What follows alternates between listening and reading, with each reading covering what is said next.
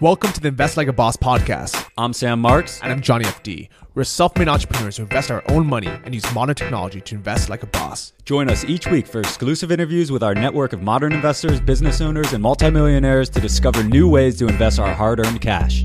Hey everyone, this is Johnny. Welcome back to another episode of Invest Like a Boss. I'm here with Sam, and we have on Dan Norris today, who is the owner of Black Hops Brewery. And Sam uh, is an investor. Uh, c- can you tell us a little bit about the actual the company? So Black Hops, as Johnny said, is a, a brewery in Australia, and it was found or co-founded by one of my buddies, Dan Norris, who we'll be talking to on this episode. And the main reason I wanted to have him on the call was he's done so many things as an entrepreneur. Um, over the last decade, and now decided he wants to fa- uh, to co-found Black Hops, and I just happened to be talking to him around that time, and um, kind of made a match and decided to invest in in Black Hops. So in the episode, we're going to talk a little bit about you know how he founded it, how they came up with valuation, and and um, you know raising money and the the intricacies involved. Well, what I really like about uh, about uh, kind of Dan's story and him starting the brewery is he is a you know serial entrepreneur. Uh, he makes a lot of money through his site uh, WP Curve, which is a uh, a membership site where you can get access to to WordPress developers. So if you have any mm-hmm. you know issues with your um, with your website, you, know, you just you you you know you're already a member. You go through them, and what's what's cool about that is the fact that he isn't investing in kind of traditional stocks or bonds or you know any of the other kind of methods. He invests in himself. And mm-hmm. I think that's Absolutely. really like a cool thing about entrepreneur. Yeah, definitely. And I would say on, on the the other side of that as well is is investing in small businesses becoming much more easy. And, and this, these are all the things that, that you and I are talking about on the podcast. And instead of investing in, in stocks, bonds, and mutual funds, I think almost everybody in the world right now that is between the ages of, age of 18 and 35 knows somebody that's starting a business. It might not be a brewery, it might not be a tech startup, but there are so many people in the world starting businesses and it's I think it's important to keep your eyes open to these type of opportunities because they're not as complicated to get involved with as someone may think. Once you've been through it once, um, it's a pretty simple process. So I would just encourage everyone, as you can, uh, you'll you'll hear in this episode, just to to keep your eyes open and look for good opportunities in small businesses. Well, one cool thing about that is the potential ROI. So mm-hmm. with an investment, a really good ROI would be you know, a, like a 10% return annually. Uh, mm-hmm. What's cool about investing in a small business is even though there's a lot of risk, you know, that the business might not ever take off, you know, maybe it'll never become profitable. But the flip side of it is it be- might become, you know, the next huge brand. And, then, you know, your ROI might be much, much more than, than 10% a year. Yeah, absolutely. And, it, and all the different types of small businesses are are going to be different. What was attractive to me with this, as compared to start to investing in, say, a uh, an, an, a digital uh, tech startup, you have the initial capital of this business going into building facilities and actually building the brewery. So as soon as that's complete, you have an actual asset that can start generating cash, like you said. So it, it is a lot less risky, in my opinion, than investing in a more of a technical startup. Uh, I think that the upside is potentially capped more, but at the same time you're you're getting involved with a really cool brand and at a very minimum you're going to get free beer out of it. I was going to ask how how much of your investment was just the fact that it'd be cool to be an investor in a craft beer company? Uh, i would say a large reason a large part of the reason i invested was because of that and i, I really like dan and i just think it was a really cool opportunity. But unfortunately because i'm not in australia i will likely only get a few beers every single year when I make my trip down. But uh, hopefully, if Black Hops goes international, or at least gets to Asia, then I can uh, I can tap them for a few more. One thing I like about this investment is, it, to me, it was kind of a, a no brainer because as he talks about, you know, um, he's going to talk about in the episode, they really MVP'd it. So they they figured out, you know, how can we start brewing this beer? How can we start selling it before we invest a lot of money into kind of building our own uh, brewery and have this infrastructure? You know, is there a way that we can kind of start the process, start selling it, make sure there's an audience for it before we get into that? And you know, when you know once they kind of proved that, it was kind of a I, I would almost think you know it's a no brainer for you to see like okay, well you know if they've already made it successful even without building uh, anything yet, by us kind of you know building it, we're just scaling up existing success. Yeah, that's a really really good point. Um, and what do you think about? What do you think, Johnny? You've, uh, have you made any private investments, or is would this type of thing be interesting to you now or at a, a short term future? Yeah, I mean, I, I don't think I would ever put more than ten percent of my net worth into uh, someone else's company, uh, just because mm-hmm. you, you, you know you don't have control over it, um, unless you know you plan to be very active, as in you know you're you're physically there, you're physically going through the process. Then then I would probably put more money in. But I mean, for example. Um, I had a, a, friend who who has a sunglasses company that I was I had talks with uh, to be an investor, and the only reason why we ended up not doing it, it just we couldn't decide on an valuation. Mm, um, mm-hmm. They, you know, in their mind, it was a million dollar company already uh, because you know they had a great brand, they had a great mission, they have you know all this momentum going, and you know it could become a huge company, and I, and I do wish them the best of luck. Uh, but the reason why I didn't put my money down is because I kind of I've watched too much Shark Tank and I know not to pay for uh, this crazy big evaluation before they can kind of prove uh, the numbers on paper.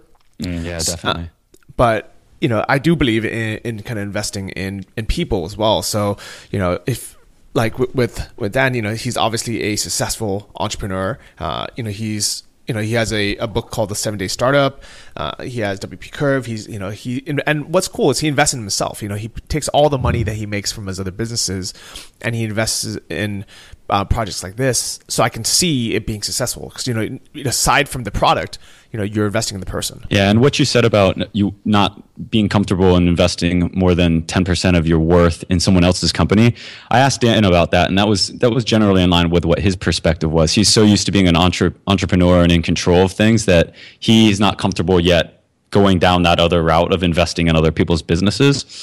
But one thing that i don't think a lot of people know about my investment in this company, it it wasn't a multi, you know, it wasn't a huge investment. It wasn't a, a million dollar investment. It wasn't even a hundred thousand dollar investment. It was a type of money that anyone with a decent job could really save in a year or two if they wanted to. So it's a it's an investment option. The hardest part with this investment is finding it, is finding somebody that and and of course coming up with a valuation, like like you mentioned, is sometimes a difficult part. But in terms of the actual money that I invested, it's something that is within reach of just about anybody out there.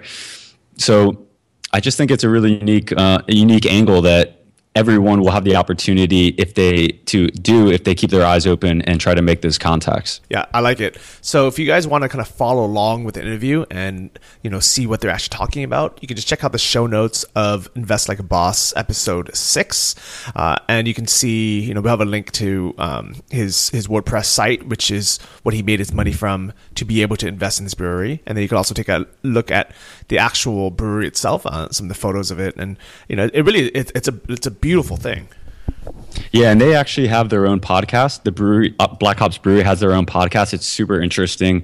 Uh, I think they have seven or eight episodes now, and it's all about starting the the business, raising the money, getting the supplies. It's super interesting for anyone who's interested in just learning how startups kind of get founded and, and get their wheels going, or especially with regards to brewing. Yeah. So, right before uh, we, we, get into the episode, I really want to give a big shout out to everyone who's taken the time to leave reviews of the podcast so far. Uh, we are going to be doing a monthly drawing. Uh, we're going to be giving away a $25 Amazon gift card for people uh, who write a review on the iTunes store and send in a screenshot. So, if you go to investlikeaboss com and click on bonus. Uh, you can have instructions on how to do that. Uh, so just real quick, um, big shout out to to Trevor, uh, to Freedom Podcasting, Anastasia, JL, uh, 2010, Tony. Uh, Trash Boy, Miko, Alec 2 Jason, and Ian's dad, Paul and everyone else who's taken the time to to review the podcast so far. It, it means so much, uh, especially because we we just launched, and this is the best way for us to spread the word. You know, hopefully get into the new and noteworthy section of the iTunes store, so more, more people can find this podcast and and get the value that you know uh, that all these guests bring. Yes, double that. Thank you from Johnny. Anything else before we take it into Dan? No, I, I think people should sit back, maybe crack open a, a nice craft beer if you guys have one, and enjoy the show. Let's do it. Cheers. Cheers. Dan, welcome to the show, man. Glad to have you on. Yeah, thanks for having me. I'm looking forward to it. Absolutely. So we were just saying that um, we we're starting the day with coffee. Normally, Johnny or I are drinking whiskey or wine, but given the, the time frame that we're on, I we have to. I'm I'm having a Starbucks latte right now. Yeah, me too. Well, normally when I'm in this office recording podcasts, we've got a, a um, growler of beer from downstairs, and we're all smashing beers and talking about breweries. So it's a bit of a Uh, change for me too. God, I can't wait to come down and do that with you guys. so you're down in uh, you're in the Gold Coast right now. Yeah, we're just so I've got an office above Black Hops, which is the I guess the, the business we'll talk about a bit on this um, brewery. We're hopefully opening next week if if nothing else um, if nothing else breaks. Right. um, and then yeah, I just got an office upstairs. It's sort of it's a bit of a vacant office at the moment, but I got a couple of guys who come in and do work for me on other projects, and I've got space here to fill if people come visit or if I feel like hiring any more people. Man, we'll have to get a photo of that of uh, your setup there. It looks pretty sweet for the for the podcast cover. Yeah, well, I've, I've got a few images floating around um, of us uh, recording podcasts in here. It's good. It's only a small office, but it's um, I've got three like decent podcasting mics, a little mixer, and um, Yeah. it's just it's a it's a it's a good a fun way to do a podcast when you're in person because you can sort of just act like a normal person, and the podcasts tend to go for like you know twice or three times as long because you're just kind of sitting around talking. Yeah, definitely, definitely agree. Well, we'll do the best we can with you uh, down down there and me in Singapore. But um, anyways, man, it's you've become proficient in so many things from from content, an entrepreneur, author, and now a microbrewer, I guess. and uh, you seem to, to from the outside, you invest a lot in back into yourself and a, into your own projects. Is that is that a pretty accurate statement? Yeah, I think um so I guess I've been an entrepreneur for 10 actually 10 years now. In June it'll be 10 years. Um but for the first like 7 years, you know, everything just went everything was going shithouse and I had I never had any money, never made any money. Business wasn't good. Um and then when I started WP Curve 2 years ago or 2 or 3 years ago, um I sort of started I, I guess I started making money and started having more interesting stories to tell and more interesting opportunities come my way, and and I, I just haven't haven't been able to turn any of them down because I, I, I don't know if that just comes with experience or I'm just actually incapable of saying no to ideas that really interest me. But but that's how it's gone. Really interesting. So, what what was the first what was the first business that you actually started making money from? Was it Well, I mean, so I, I left my job in 2006. I started uh, building websites for people. Um, you know, I was making money, but not much money. I don't think I Right. ever, ever made as much as I worked when I was working for the government, which wasn't much to start with. right? Um, but at that at that point, you were you were officially like in business in yourself. Oh yeah, yeah. So I was. So I think the first year I made about forty grand revenue, um, and that revenue was virtually hundred percent profit. Um, the second year I probably made hundred grand revenue and about forty grand profit. um, and for the next six seven years it was the same thing, more revenue but the same amount of profit because I just it was just a shitty business that I couldn't work out. Yeah. Um, but yeah, what I the, the, the really I only started making money when I launched WP Curve, and probably really a year into it because it's a subscription service, so it took quite a while. Like we got a thousand people on subscription now, but um, it took about a year to get enough to kind of pay myself like a reasonable wage. Wow. Yeah. And does that does that continue to grow? Uh, it's at the moment it's pretty stagnant. It's not shrinking, but it's not really growing. We've got um, I'm trying to work on a bunch of things to sort of improve what we do, um, and it, it's actually we- we've got a like an ongoing challenge, which is like with a subscription business, th- there really needs to be something that keeps customers subscribed, uh, other than just you doing a good job. So I mean, we can improve the, the level of quality of the service, but at the end of the day, it's just going to be an ongoing challenge for us. The fact that if if we fix a customer's website and they're on subscription and they no longer have any problems with their site, th- they're not really going to stick around. Um, so I think this like recurring part of the business will probably just remain reasonably stagnant. And, and I mean, we we we're growing like we're getting five or six people sign up a day, but then we're also getting a lot of churn. Yeah. Um, so I think we can help that a little bit, but I don't think it's a problem we can like. Well, I'm not really convinced yet. It's a problem we can like completely solve because I don't think that business is really like other subscription businesses. Like if you think of something Yeah. like hosting, you like you're not going to leave your host unless unless they fuck up. You ju- you're just not going to leave because it's too much of a pain.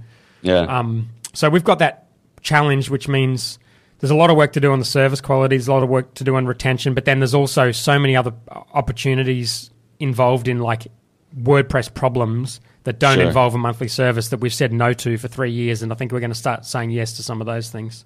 Really nice. And what about your your authoring career? How's the the publishing business going?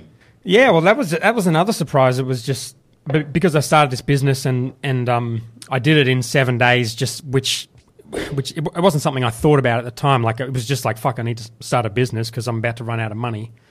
Um, and then it just kind of turned into a, a thing. Like I was never really, I still don't really regard myself as a writer. I think I think that would be a little bit offensive to people who've dedicated their life to being a good writer. I haven't really done anything to be a better writer. Um, It's amazing how much um, amazing how, how many people have read the book and how much kind of uh, like you know like everywhere in the startup community all these networks i go to i hear people talking about it i always see things on facebook people tagging you in these in these um, posts about the book and i think it's really inspired a lot of people so that must be a great platform to, to build off of for the future you know de- depending what you want to do continue as an entrepreneur and, and growing your your own personal network yeah, it's just been an amazing surprise. Like I it's it's seven day startup in its own is a six figure a year business. I, I'm- I make more money from that than I ever made with my last business, and I mean all I'm really I mean, and that's just from book sales. I've got a membership um, with about 200 members in it. Um, And again, literally just launched that in my community. I got the free Facebook group. I launched it in there um, at the end of last year, and, and I'm already up to 200 members. So it's it's and, and and the other thing is um when so people sell it overseas in, in different languages, and every time they do that, I get paid sometimes quite a lot for them to do that. Wow. So What's what's uh what, what are some of the countries that it's been translated into and sold? um, Vietnam, Thailand, Korea, China, Poland. Um, I've got I've got a couple Any- here. I've got books here in different languages. I don't even know what fucking language they are. That's a good problem to have when you Yeah. get to, when you get to that size, right? yeah. like North North Korea comes out with it, then uh, then you've really struck it. Yeah, yeah. Well, Korea actually was not North Korea, but Korea was the first people. They sent me an email and said, "Oh, uh, I've heard about your book. I've not got no idea how they heard about it." Um, and they said, Yeah. "Oh, I'd like to translate." it." And I kind of assumed it was spam, and I ignored it. And um, two weeks later, I was in the, the Dynamite Circle, which is a community that, that I, I met you through. Um, Yeah, yeah. and um, I noticed a post from Derek who does like translation rights. He's got a business that's like a, a, uh translation rights publishing agency. Yep. Um, and I'm like, oh shit! So maybe that email I got is actually true. Like maybe people actually do because I know nothing about publishing. Um, Mm-hmm. And I contacted him, and he just became my agent. I think he does like James Altucher and a bunch of other writers, and Yeah, um, yeah. And and he just he just kind of well, actually, his um, partner Marlene pretty much just sells it at book fairs and and um, yeah, different countries buy it and publish it in a different language. It's kind of funny because you can't get it in English at a bookshop, but you can get it in Polish. Jeez. My, are you still involved in the DC? By the way. Uh, only, only just sort of, um, you know, I, I know people who are members, and I'm a member. And I went, I went to the conference last year. I, I, I don't really go in the forum just because I, I'm just forums, just as a technology, just don't work for me. I, don't have the Yeah. patience. I don't think, but I'm still Uh, in the so- group. Yeah. so much so much content but you know what the thing that i took away from from dc was like that first conference we went to in in bangkok which i'm not i think i went to the second one as well i'm not sure if i met you at the first one or the second one but No, I met you at the You know- first one, and and the, the uh, third or fourth one. I think I saw you at. But yeah, the first one was was turned out to be like a real. Uh, like incubator of, of different projects because the, the people have gone on to do lots of interesting stuff who came to that event. De- definitely, and and and the, the the handful of of great contacts you take away from that from like event like that, you know, they. I mean, I I have talked to them weekly, um, and have collaborated on so many different things. So there's definitely a lot of value, a lot of value. But I agree with the fact that like the the forum and the the amount of content that is was hitting my inbox at one time was just it was overload. Yeah, and I think you also sort of go through stages. Like when, like when I was that community was amazing to me when I was just getting started, and, and I just didn't didn't have a name for myself. And Dan Andrews in particular, like he would like shout me out on the podcast every second week, and he'd be mentioning everything I did, and and my business was literally launched in the like WP Curve was launched in the DC. Um, so I, I owe so much to that group. But I- I, Absolutely, guess, yeah. I guess these days I'm I'm sort of there's so much shit going on. I just don't. I just literally don't have any time to go into forums. Yeah, definitely, man. Well, those well, that was also one of the the reasons that Johnny I wanted to start this podcast because in these groups you find so many people that are make are starting to make it right. They're starting to, to to make it on their own. They're just starting to get additional revenue that they're not sure really sure what to do. With. They're just putting it in banks. And every time we would talk to someone, we would find all of these new ideas for investments. Right, like 30 years ago, you would just you know, you'd buy a, a, property or you would buy stock in, in one stock or maybe put it with a mutual fund or something.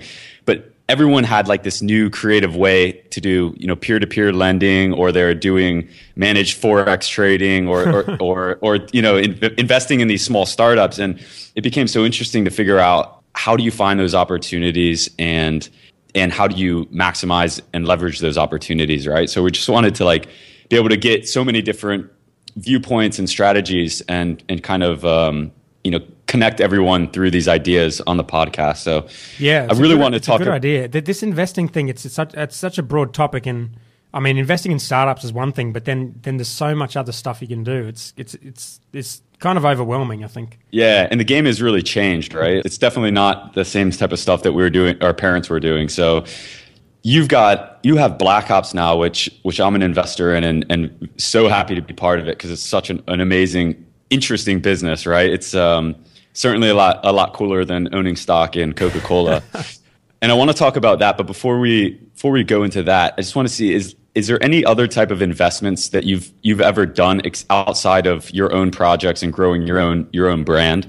Not really. I mean, I've bought property before, but but I kind of decided with property that it's I, I don't really like doing what everyone else is doing. And property, like in Australia, is one of those things where it's just like everyone who's got any spare money buys property, and I, I didn't really enjoy it. Mm-hmm. Um, and I also, I'm sort of on the fence about whether I'm interested in investing in other people's businesses. I just, I just don't know. I think, I think maybe you get to a point where, like, you don't want to be an entrepreneur anymore, or, or, mm-hmm. or perhaps you don't want to be a full time entrepreneur anymore, and and that's when it makes sense to do that. But for me, like I don't, that's not appealing to me yet. Um, right. I, I enjoy doing the work, and and I enjoy having like hundred percent focus on my own projects. Um, mm-hmm. Plus, I've got four four different projects I'm working on, and and to take on anything else would be quite stupid. I think. Yeah, well, then, then uh, investing, doing some type of passive investing, and if you if you knew a group of guys that you really liked, that um, it, it's really hard to kind of disconnect yourself from the emotions of it, right? When you invest in a yeah. business, you want you want it to do success, be successful, but inevitably, you know, statistically, eighty five percent of them aren't going to be successful. So.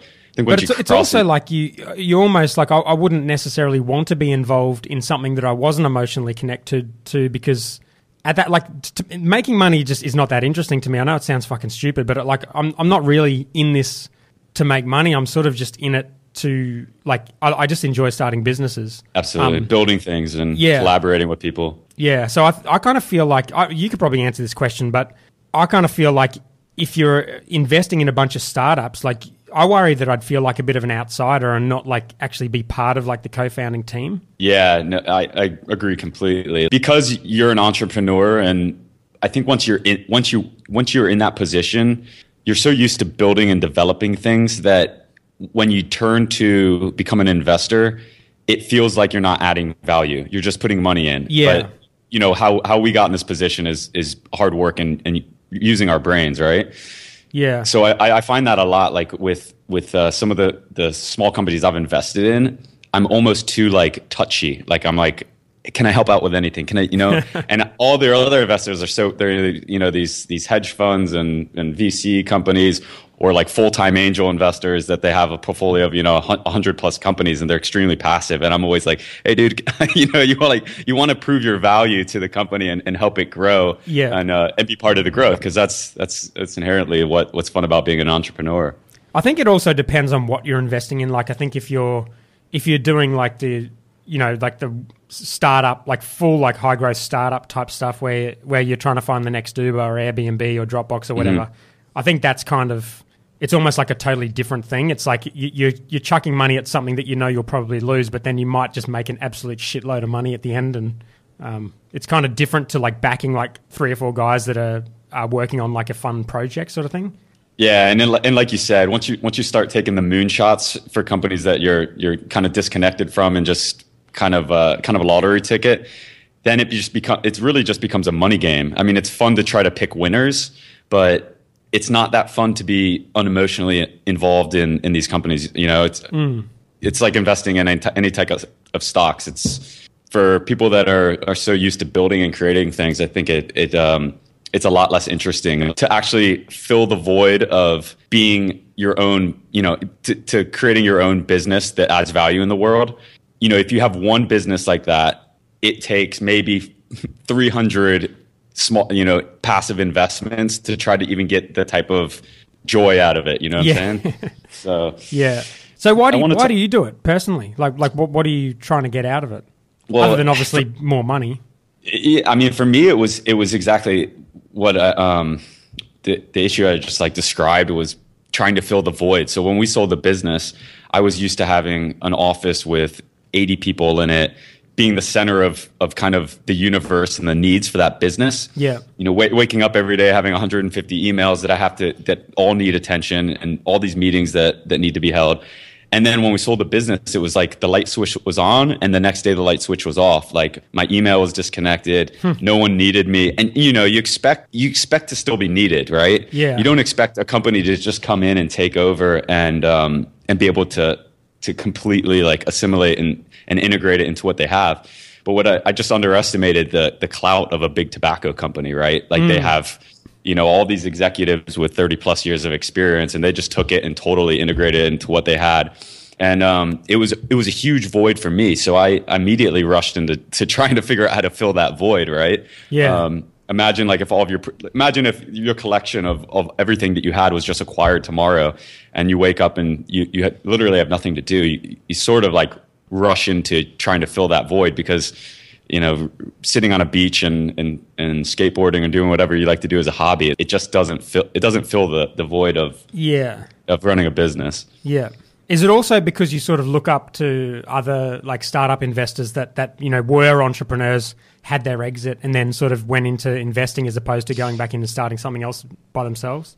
I, that's never really like appealed to me. There's so many people out there doing it, and I don't think it's it's that cool. The one side of it that I do like is uh, I like to to help people win and people that really people that really want to work hard and build something inspire me because they remind me of myself when I was you know 18 and Yeah. listening to rap music and trying to figure out how I can you know make a dollar in this world right Yeah. so when I meet people like uh, like I invested in this startup company in Singapore called Glints, and it's these these 22 year old guys that they started the company when they were younger. They all got into Ivy League schools in the U.S. like Stanford, Wharton. I mean, the best schools in the U.S. And they had this little startup, and they're like, you know what? Screw it. They, they went to the U.S. to go to school, and they're like, no, we want to do the startup full time. And they dropped out of all these Ivy League schools, moved back to Singapore to, to like run this business that had essentially no capital. And I was just so inspired by it. I'm like, how can you not want to be a part of that again? You know? So there's there are those those those instances that they just they inspire you and like it's great to live inspired right i mean that's that's why we get up in the morning and Yeah. and uh, love monday mornings and coffees better than you know saturday afternoons with uh with beers But Yeah, that might exactly. not be, that might be a totally fair statement but no, I, I think it's true. It's it's, uh, but, but that's what I worry about. Like I think you know I've had opportunities to, um, you know, put money into projects, and I think it's I don't think it's going to be interesting enough for me. I think I need to actually be in it because because this is like it's this is just my life. Like other than other than kids, you know, this is just running businesses is just like it's what I think about twenty four seven.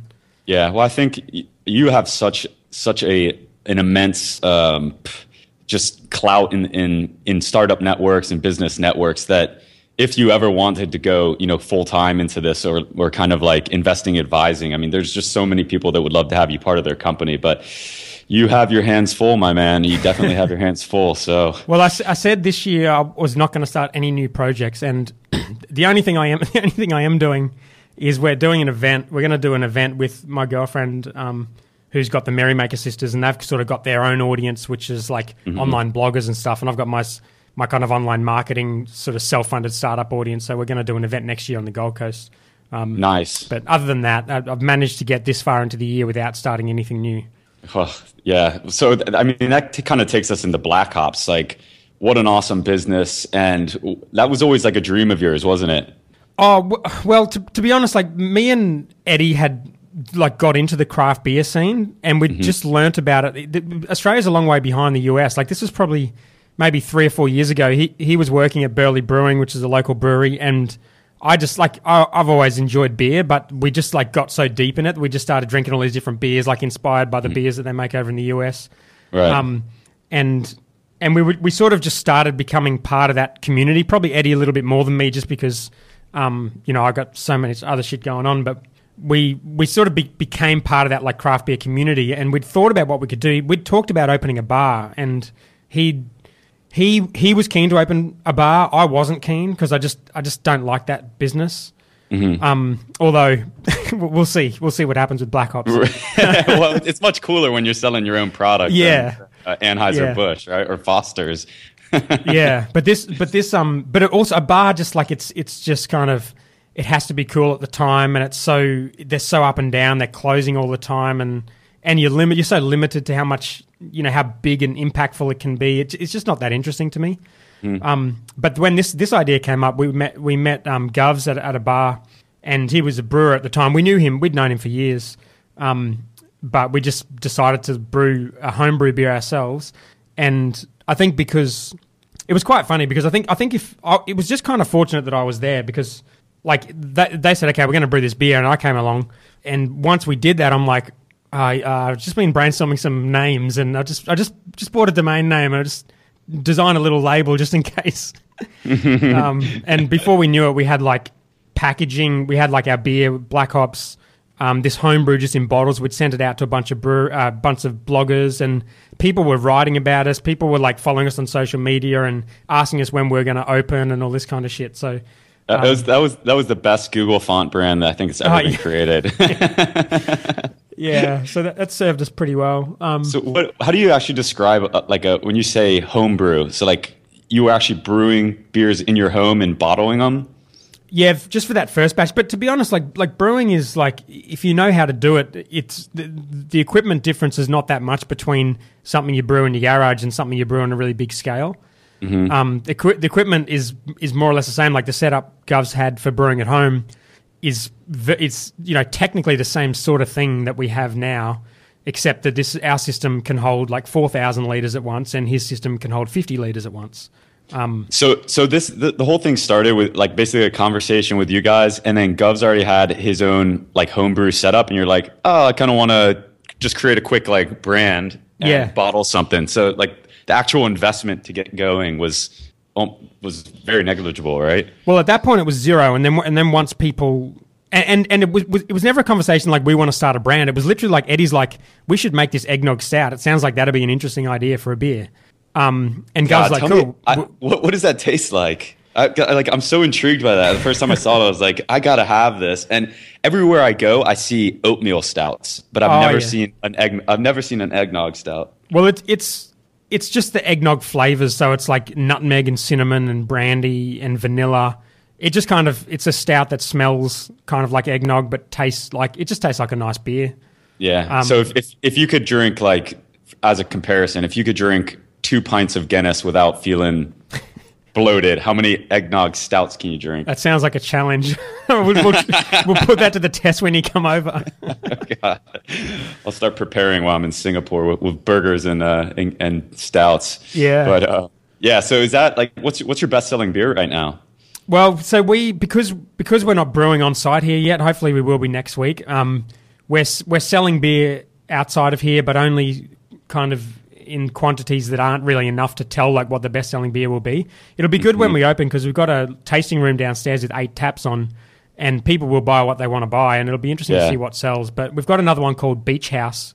Which is um, sort of like a Gold Coast take on a beer called Farmhouse, which is a saison. It's like a Belgian style beer um, and that one's been really popular. Um, and then we've done quite well with like our specialty beers at, at events and awards. We just came ninth in a um, big beer conference in Melbourne with a, a trifle pale ale. So literally Nice. like a pale ale with cake and sherry and aeroplane jelly and all kinds of crazy shit. God, that is wild. Yeah. So so what like when you guys started uh, with the homebrew, your investment in the, in the company at that point was basically zero, right? You just you just started brewing some beers, bottling it, whipped up a quick logo, and then things just started to happen around it. Yeah, so it was zero at that point, and and to be honest, I think I was the only person thinking about actually turning it into a business. I think we, I think Eddie and Govs were just kind of making the beer, and I'm like, well, we may as well you know put a nice looking label on it, and since we've got a label, we might as well register the domain name, and um, and then we're like, well, we've got this beer with labels, we may as well give it out to a couple of people in the industry and see if they like it. Um, uh. And yeah, b- before too long, people were asking when we are doing our commercial batch, and that was. I think it cost. It, it, I think we all put in about two grand to do the commercial batch at someone else's brewery. So I think it cost mm. maybe like five grand to do it. And um, so that's just that's just you going to another brewery saying, "Here's here's kind of the ingredients list. Here's the type of the flavor that we want to make," and and you just contract them to make. X well, no, no, we we pretty much made it like because Govs Govs is a at the time was a, a, professional brewer at a, at a much bigger brewery than the one we went to, so he he knew how to make beer, you know, arguably as well as if not better than the guy we were going with. Um, um, so so there was no like there was no like we need someone else to make it. Like Govs is well and truly mm-hmm. able to make it, but we just needed the, the equipment really. Equipment, um, right. And gotcha. the guy was great too. Like he, he helped us out and, and it worked really well. But it, it, it didn't cost too much money, and, and that money like we sold that beer before we'd made it and were made able all, to make made all able to make back money? straight away. Yeah, so you're, sorry, so you're able to make money on that, or was it like the cost of doing it so high that it was just to get to get the product out there? Yeah, basically just covering costs. So so we we sort of got our money back, and we kept doing that. We we did another batch at a different brewery, um, and we've kept doing that contract brewing not really making any money on it. I mean, once you once you add in all the expenses and and everything else, you're not really making any money. But what it's done is enabled us to get our beer out there, and we've we've we're now an award winning brewery. We've mm. um, we got bronze medals at recent awards. We've got beer on all around town, and we still haven't brewed a beer here. So it's a pretty good head start for not having to spend a lot of money. well, you have some really beautiful equipment, though. I'll tell you that much. yeah, well, we're very much looking forward to using it. so then at, at, what point were you guys like all right this is a this is a business that we're going to move forward with and figuring out how much it was going to cost to get started and alongside with that that you wanted to raise the money to actually to fund that or at least partially fund that? Yeah well so th- there was just a lot of shit going on at the time. There was um, i had my business which was going well. Um, but I was also I was also going for a divorce, so I, I didn't have access to lots of money, and I didn't really know how much money I was going to have.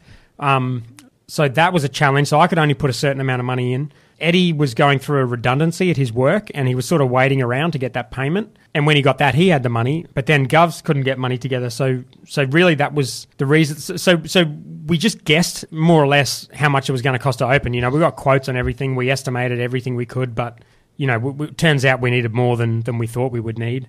Um, as as all th- as yeah. pretty much starting any business, right? Yeah, yeah. Uh, but yeah. um, yeah, we, we, literally just me and Eddie didn't have enough money ourselves, and so so we needed to get money from elsewhere.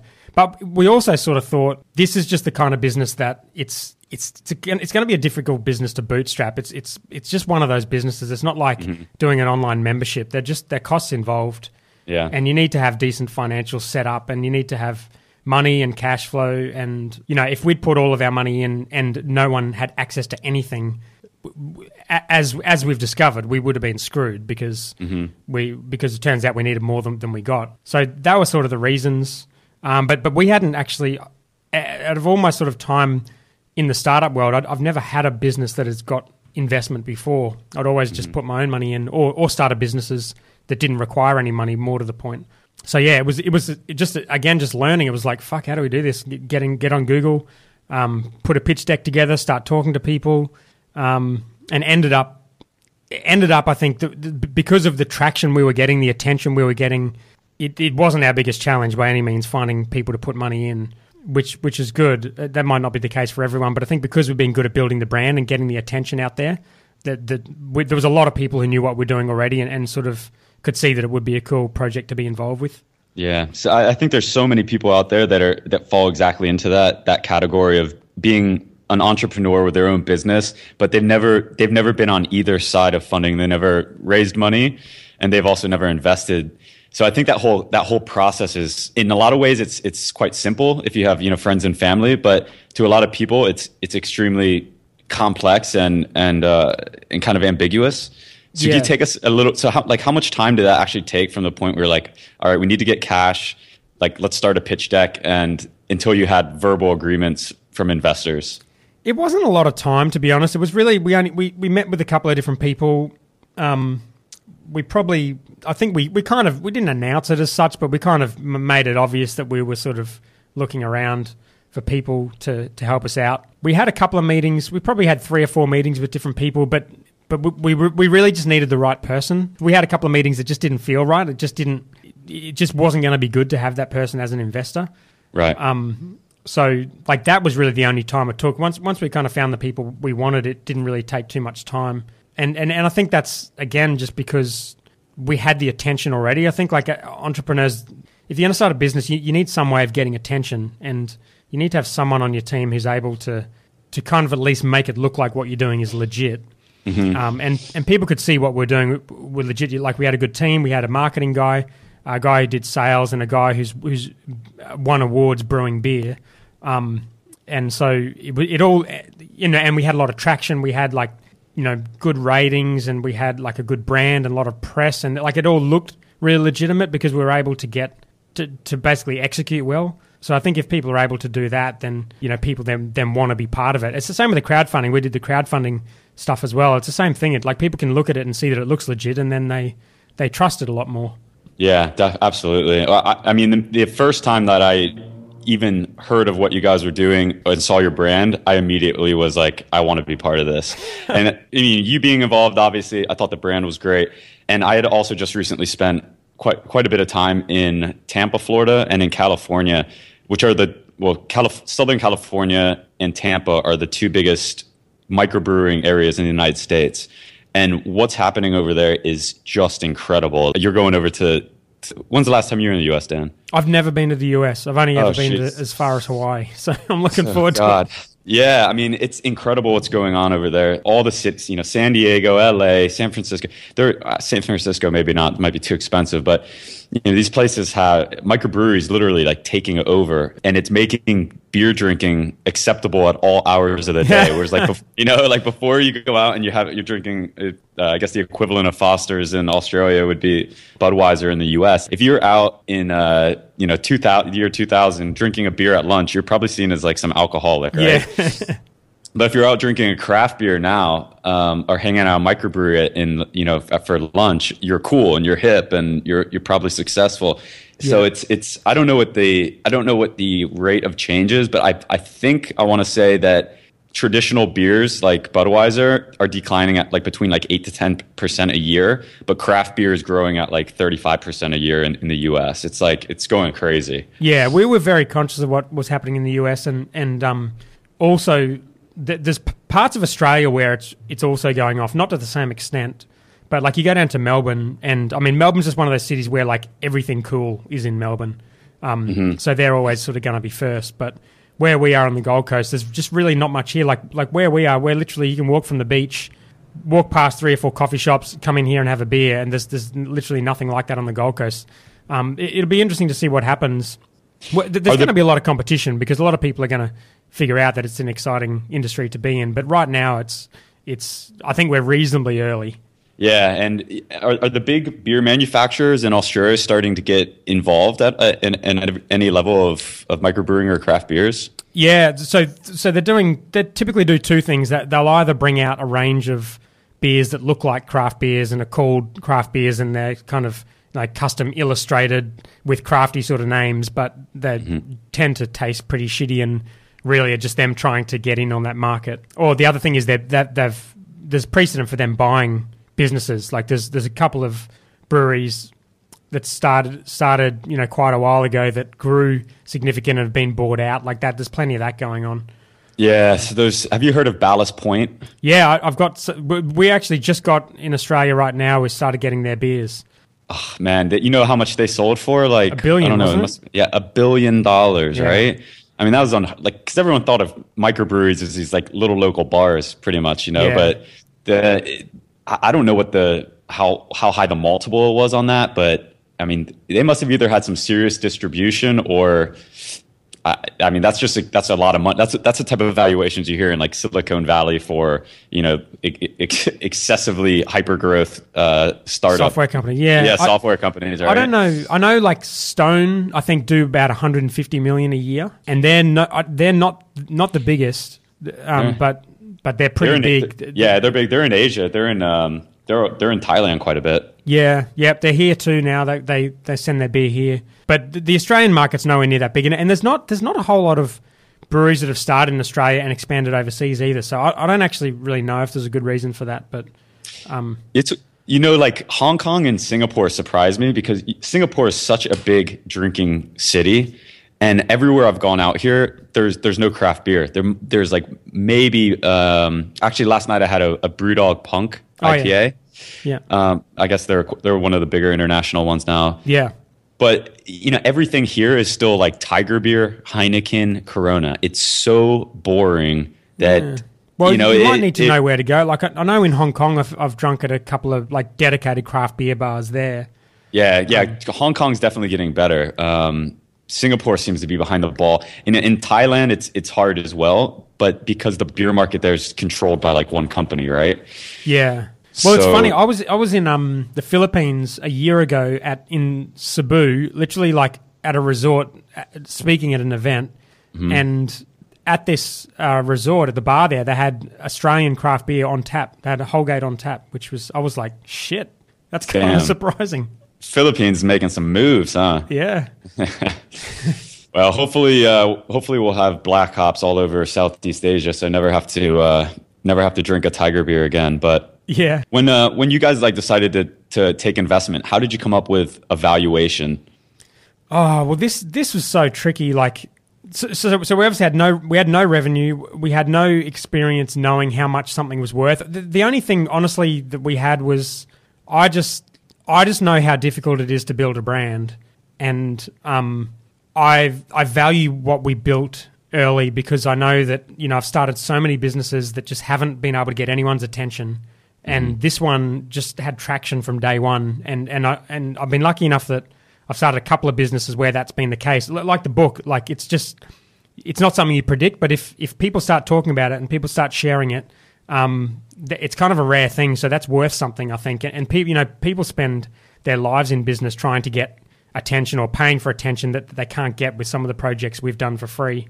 Um, so that's that's you know I valued it for that reason, for the brand, I think, and for the the group of guys that were involved in it. Um, And and we literally we literally just thought about it and came up with a number that we thought was reasonable and started talking about that number with other people, and no one really argued. Um, actually, except for you. Well, Um, you know, yeah, I, it's it's really hard. I think it's. It, I, I thought it was reasonable, but I also thought like I didn't want to sell equity for for something unless I thought we were getting a reasonably good deal because I, I value it too highly. I think what we've got is good, and, and I don't want to you know get rid of it for nothing. yeah, yeah, absolutely. But I don't know. Is there is there a better way to do it? Like, I don't know. It's it's it's it's a very comp. I mean, it's it's a little bit different. I feel like with a business in brewing because once you're you have he, like heavy s- setup costs, but once you're set up, like you should be generating cash, right? yeah, and it, it's maybe not easy to project that cash flow, but you can get kind of a range that you know you're probably going to fall within. yeah, You know, and so much of the other stuff that we're involved with or or i- is being produced in our network, it's really really difficult to have any type of projections. You know, things could, of course, like if you're building some type of like digital platform or software, like you know, things could blow up and, and go exponential and you might have significantly shorted your projections, but it could also be you, you might not ever make a dollar, right? In some of the things we're doing. So Yeah. it's, just interesting to try to put valuations on on more of like a cash flow type of business compared to like the polar opposite end of of things that we see in, in software.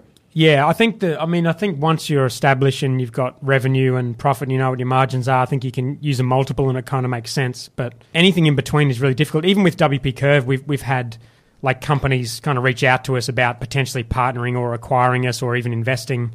And I honestly think it comes down to the entrepreneur a lot. Like I think a lot of people undervalue what they've got. Like I've seen I've seen people do uh, like equity crowdfunding for breweries that that are really established. They've got really good brands, um, and and they're valued it at like one and a half million dollars. And I think like surely it's worth more than that. Like good luck trying to start that again with one and a half million dollars, trying to get that same distribution, that same brand recognition.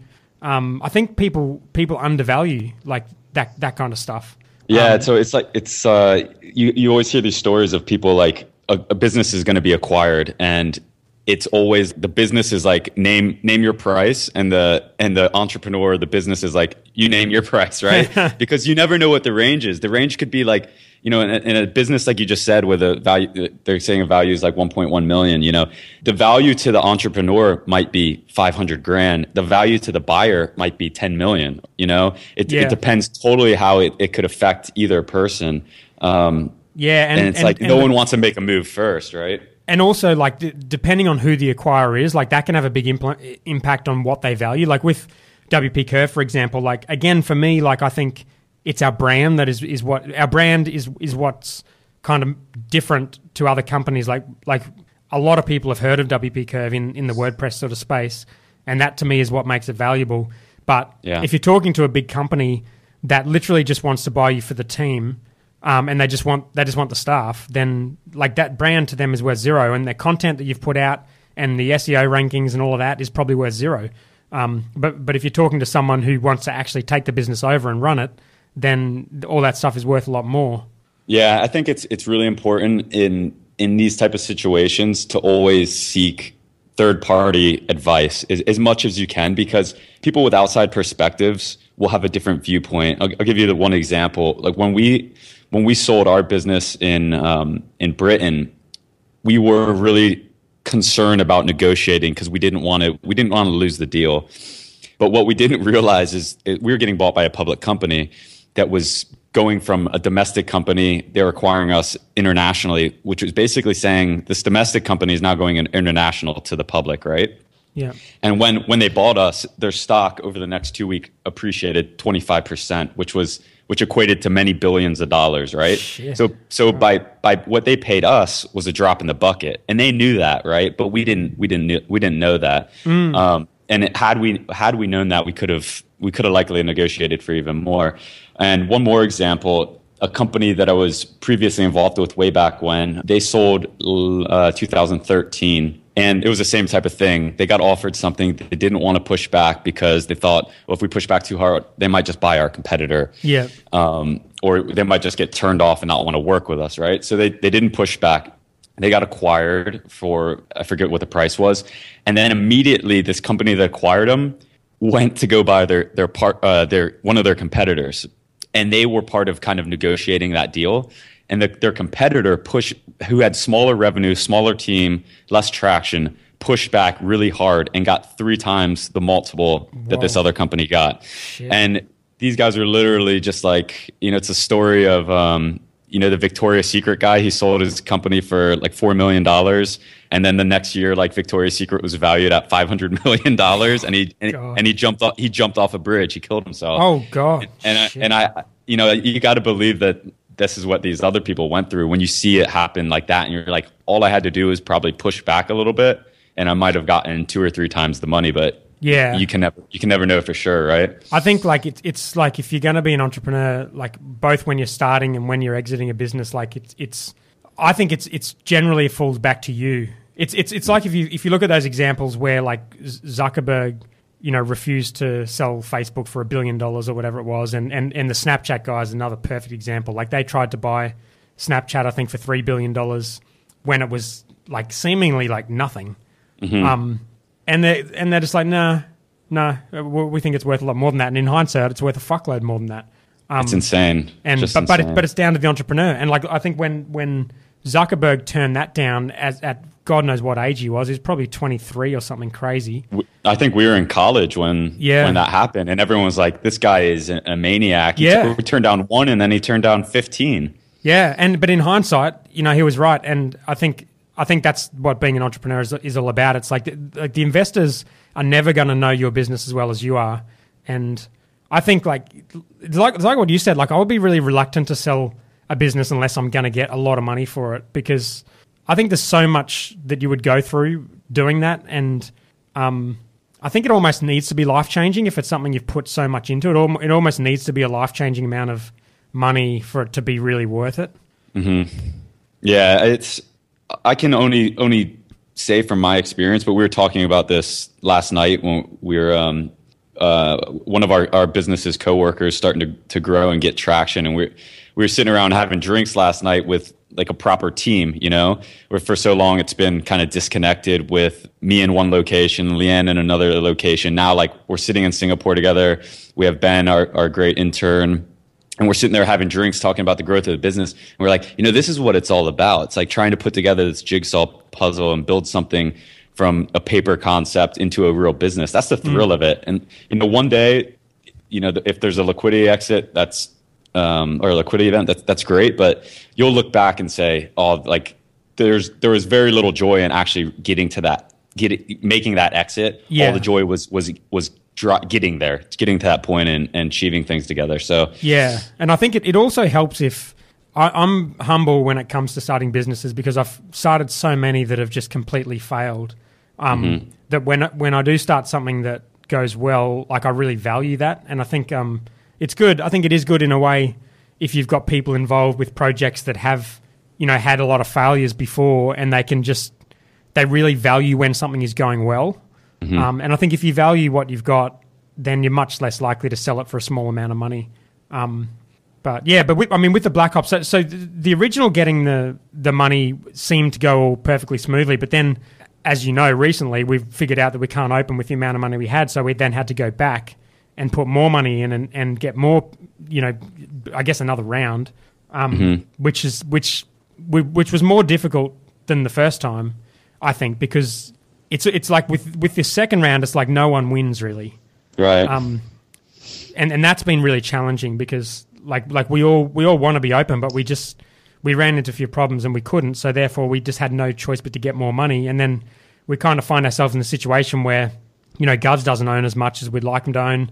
Me and Eddie are putting more money in, but getting actually our equi- equity reduced at the same Right. time. You know, and and other investors who can't put money in are getting diluted, and so it's it's kind of it's it's almost like a a more difficult experience than than first getting the money together in the first place. Yeah, absolutely. So, like, what what is that as an entrepreneur raising money? How what have, what have you kind of learned from that experience, or is there anything that you would have done different at the get go? I think there is. I mean, I think the one thing we would have done different for this particular, and, and we're talking about pretty small amounts of money here. I mean, if you compare it to big startups, but but for us and for everyone involved, it's kind of like all the money they have. Um, Yeah, So I think I think we got really, which is probably a lesson for any business, nothing to do with investing. But I think we we got bitten by trying to save money, and I think as a result of trying to save, you know, especially with this situation with the boiler, with the last piece piece of equipment, um, I think as a result of trying to save money, we actually end up spending a lot more money than we would have had to. uh, Um, so because it, what it, took it took extra time, and then time costs money. Yeah, yeah. And so I think if I think at, at the time, you know, if we thought, okay, if you could start a brewery for three hundred fifty grand or whatever, then that that'd be great. But you know, if we had a million, we could probably start a, a brewery a lot quicker and probably you know make less compromises and and run less risks with equipment and stuff like that. Um, so in hindsight, if, if I was to do it again, I've, I've I've just always been the sort of person to do it for as little as possible, and I always kind of believe that it's going to work. But unfortunately, this time I wasn't right.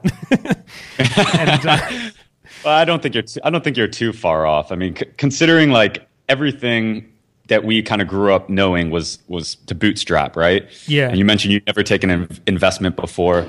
All, all through through the last twelve years of things I've done, I've never taken. Well, for uh, the business in UK, we took a fifty thousand dollar loan, but uh, I, I hardly consider that raising capital. So this is like all new territory for us, right? Yeah. So I, I mean, I think I, I definitely understand like that. Maybe this this last round was was unforeseeable and and not the best situation, but I think you know I think you guys have done a, a good job. And you know what, you're two weeks away from opening or few weeks away from opening. yeah, yeah. I mean, once we open, I'm sure it'll all be you know it'll just be a good story, and and and we'll all be good, and we'll push ahead. But yeah, I think I just think that saving money. For, like like normally, I'm like you know you do everything yourself, but when, when you do a project like this, there's just so many moving parts. You can't do it all yourself. Um, you can use mates for stuff, but often when you use mates for things, you end up compromising. You you know, there's so many situations where we've made, you know, 50 phone calls to get something done, you know, to save 500 bucks when we could have just Mhm. got in a professional if we had the 500 bucks sitting there. And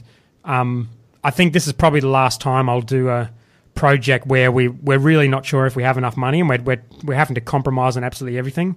And Mhm. um, I, there, were, there were honestly were just some things I, I just wasn't prepared to compromise on. Like, for example, the the branding, the decals, um, the like the quality of finish on the cellar door. Like, there were things where I'm like, you know, we can do this ourselves, but it's just not actually good enough. Like, we need to present something to the market that looks like a brand that is competing with the best in the world. So there's only so much you, you can compromise and save money to do that. So yeah, it's been it's been I a like bit of a it. challenge, but it'll it'll all be gone once we're open. I'm sure.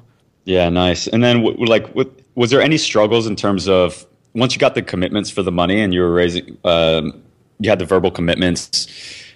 In terms of like the paperwork, I think that's another kind of ambiguous point of structuring businesses and, and raising money. Was that a fairly simple process for you guys to go through and find an attorney to be able to handle that? it was fairly simple, but it you know I think it it helped that I like I I haven't done this before, but I have some idea of how this stuff works. So I think that helps. I don't Eddie and Govs like literally wouldn't have had a clue. So so that that has helped, and not to talk them Yeah. down. It's just that they, they've never even had a business before. Um, Yeah. So I think that helps a little bit, but yeah, th- there was expenses from the lawyer that we didn't enjoy too much. Um, but the process was pretty straightforward. We- We've actually got an accountant now who's who's you know really accessible and gives a really good deal, and he's uh, I've helped them out a lot with their business, so it's that works works pretty well. Well, well, soon you're going to be able to barter beers for services, which is going to be oh, amazing. don't worry, there's been plenty of that. we The owe a lot of people strong- favors. the world's strongest currency is Yeah. uh, a pint of IPA. Yeah. So, man, I really appreciate appreciate you coming on the show. It's been uh, it's gr- been great to catch up in general, and um, so much so much to gain from your experiences as an entrepreneur, now a brewer, um, and someone who's who's gone from kind of bootstrapping to raising money and, and creating a really really impressive brand and something that's going to be a lot of fun to be part of um, on any level as a customer uh, definitely as a um, a shareholder, an investor, and for you as a as a co-founder. So congratulations, and really appreciate you sharing your experience with us. Yeah, anytime. Thanks, and thanks for your support, and, and obviously I'm following everything you do. It's really inspirational as well. So yeah, thanks for having me. Yeah, thanks for that, man. Is there any uh, any other ways for people if they want to get in contact with you? Um, we'll leave some details on the show notes about uh, connecting with Dan and um, you know your books and all that stuff. Yeah, just uh, any of the social media platforms. If you just search for Dan Norris, I'll, I'll be on those. Um, if you if you're listening to podcasts, the brewery actually has one called Operation Brewery, and we do like a ten part series going from when we started to when we finish. And the first episode is all about us raising money, and so that's an interesting one for people to check out if they're into podcasts. Sweet. We'll be sure to include it in the show notes. So, Dan, thanks again, man, and we will catch up soon. Thanks, mate. All right, everyone. I hope you enjoyed this episode, Invest Like a Boss. Uh, I wanted to just say a big thank you to everyone who's left the reviews, and let's actually read a couple of the reviews and choose uh, our first winner uh, for the for the for the month. So for number one, we have Paul Lipsky. I just finished listening to the episode and loved it. I really enjoy how straightforward and easy to understand this advice is. I can't tell you how frustrated I got listening to other investing podcasts that use all sorts of language I didn't understand. Invest Like a Boss is easy to understand and has ideas that are easy to implement. Five stars. Then we have from Mitgo. Mitgo says, "Love to set up, love the setup of the show. Johnny and Sam are both naturals on the mic and very easy to listen to. They provide really great content for both beginners and have a small amount of money to play with the bigger investors who may have access to larger sums of money. We'll continue to listen to this. From Digital Escape, I met Johnny FD in Chiang Mai at the Digital Nomad Summit, and he founded, and it blew my mind to see so many young entrepreneurs just rocking it. I wanted Johnny to advise me, but he was so busy making his own wealth that the cost was just outside my range. Now he's giving away the information for free. Don't miss out on this opportunity. And last but not least, we have uh, who I think we're going to select for this week's winner, uh, well, this month's winner. Um, actually, no, let's do this because we're, we're launching the, the, podcast. Is brand new. I'm so excited to get this ball rolling. Uh, instead of just giving away one gift card per month, uh, let's just go ahead and give away one every single week for this for this first month. And you know that way like we can it. you know really get the ball rolling, really get excited. And for the first one, what we're gonna do is we're not even gonna. So for all the all the future ones, we're gonna pull a random review out of a hat. All right, uh, a virtual hat. So it's gonna be completely random, and it doesn't matter if you are uh, reviewing it in the U.S. store or the uh, Canadian store, Australian store as long as it's on iTunes and you uh, take a screenshot of the review and just send it in, we'll, we'll go ahead and hook you up with a $25 gift card uh, for Amazon of, of your country so you can spend it in you know the, the Canadian store and the UK store, the Australian store, whatever it is. Uh, but for this first week, I think it'd be cool just to give it to the person who took the time first and just jumped the gun and said, you know what? I'm going to be the first one to hop on the iTunes store. I'm going I'm to figure this out. I'm going to give uh, Invest Like a Boss a the very first review ever. So big thank you uh, to our first winner, Trevor Fenner. Uh, he Thanks, said- Trevor. he gave a five star review and he said these guys really know what they're talking about. The conversational style makes it fun and easy to listen to, perfect for the commute or while doing work on the computer. Thanks for making an amazing podcast, guys. Fantastic. So, Almost like thank- we wrote it yeah. ourselves. It's so good.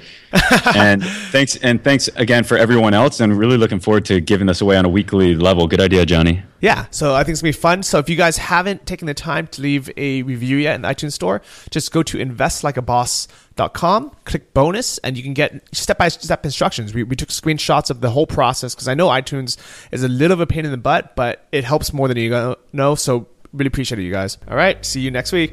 Thanks for listening to the Invest Like a Boss podcast. Join our mailing list at investlikeaboss.com to get exclusive access to our insider investment portfolios and our private members forum. If you enjoyed this episode, please subscribe on iTunes or your favorite podcast app. Tell your friends and leave us a review in the iTunes store. It helps more than you know. See you guys next week.